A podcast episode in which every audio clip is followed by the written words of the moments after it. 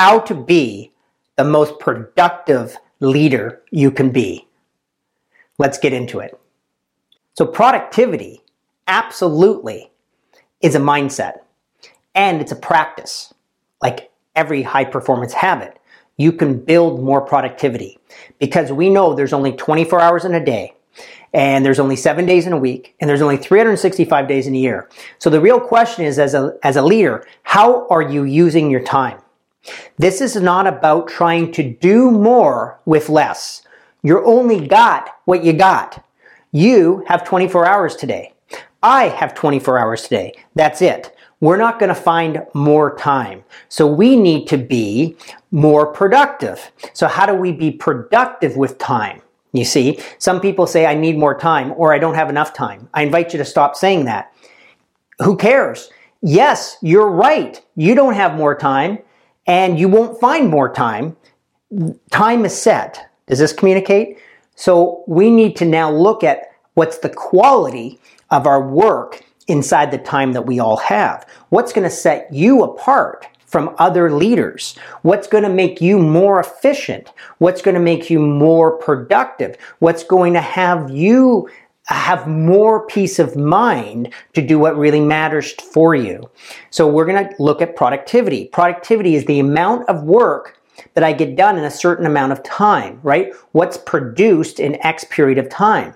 So I want you to think here, first of all, about what there is for you to do each day. We got to start there because this is not about necessarily doing more work. I want you to think leverage. I want you to think efficiency. I want you to think prioritization. So to be highly productive means that I'm very focused on exactly what I'm doing and when I'm doing it and what the outcome of that uh, is designed for. So, in other words, if I'm working from 9 a.m. to 10 a.m., I know that during that 60 minute block, I'm accomplishing a certain goal or task, and that's by design. I'm not distracted. I'm not being pulled and multitasking. I'm just completing this one aspect of what is important to me that I've set as a priority. So, there's a lot in what I just said. Let's unpack it. First, I would have to be clear as a leader. What are my priorities? Many people who are unproductive leaders complain that they have too much to do. None of us have too much to do. We just have what there is to do. The too much is what we add to the world of overwhelm, you know, and that's when we have the experience of overwhelm. So just look at the facts. What is it that you have to accomplish each day to have your business or your accountability or your team work? What are the priorities? The practice I want you to do is to pull out a piece of paper and actually start to write down what are the priorities in my business, my accountability. Okay. What are the reoccurring activities that I know I need to do each day or each week or each month that are at the foundation of my success? What are those things that I have the experience of not getting to that causes me stress, right? Write those down. You can literally get to a point where you've written everything down on a piece of paper or type it out on your computer of what there is for you to be responsible for. Now, once it's out of your head, all bouncing around, and it's out in front of you in reality on the paper, you can start to prioritize. You can then go through that list and circle what are the absolute priorities. You know, a priority is a task or a workflow that if I don't manage successfully will absolutely undermine the success of my accountability or the success of what I'm paid to deliver or the success of the vision to the company, right? So you'll be able to identify that finite list. By finite, I mean it's not everything on your list is a priority. You have to start to get a little ruthless with what you're calling a priority. I'll share with you, I am very clear about my priorities, and no one can mess with me about them. Now, they change over time because this is a fluid process.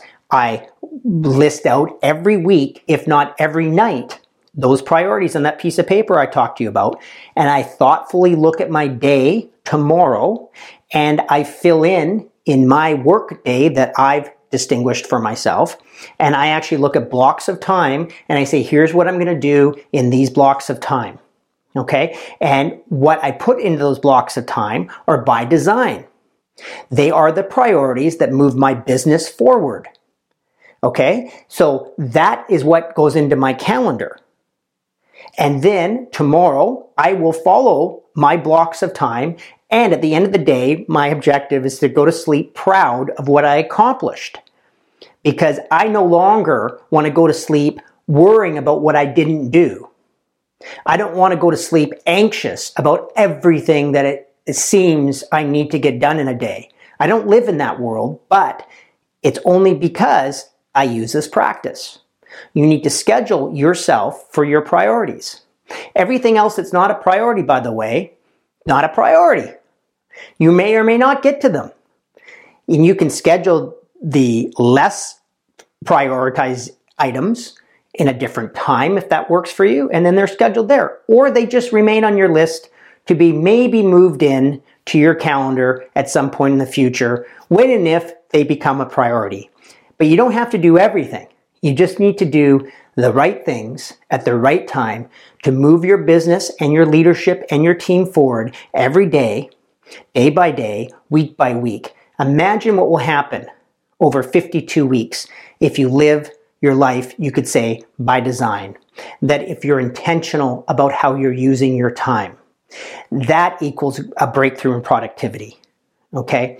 So the high performance practice here is to examine your relationship to time, examine your relationship to productivity, examine your relationship to the world of overwhelm, and start to sift and sort through it and get real with yourself.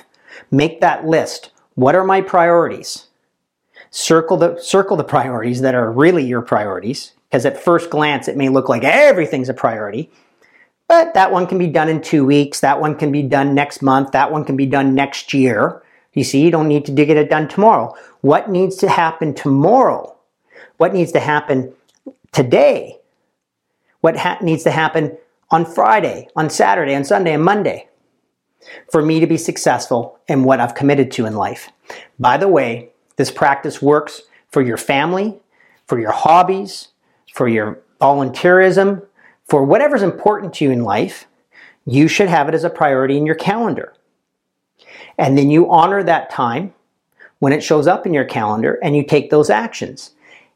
And then you will get better also at saying yes and saying no to certain requests that come at you because you're dealing in reality with what you say you can get done in a certain day. And if somebody then comes and says, Hey, can you take this on? Or I need this done you may find yourself having new conversations, right? Because it doesn't quite fit in what your priorities are. And then you need to work it out. And some requests will become a priority for you, and some others will maybe happen in two weeks' time. And that may be appropriate instead of it occurring like you have to do it tomorrow. Okay, high performance practice. Examine your life for what are really your priorities and then make sure that those priorities exist in a block of time in your calendar.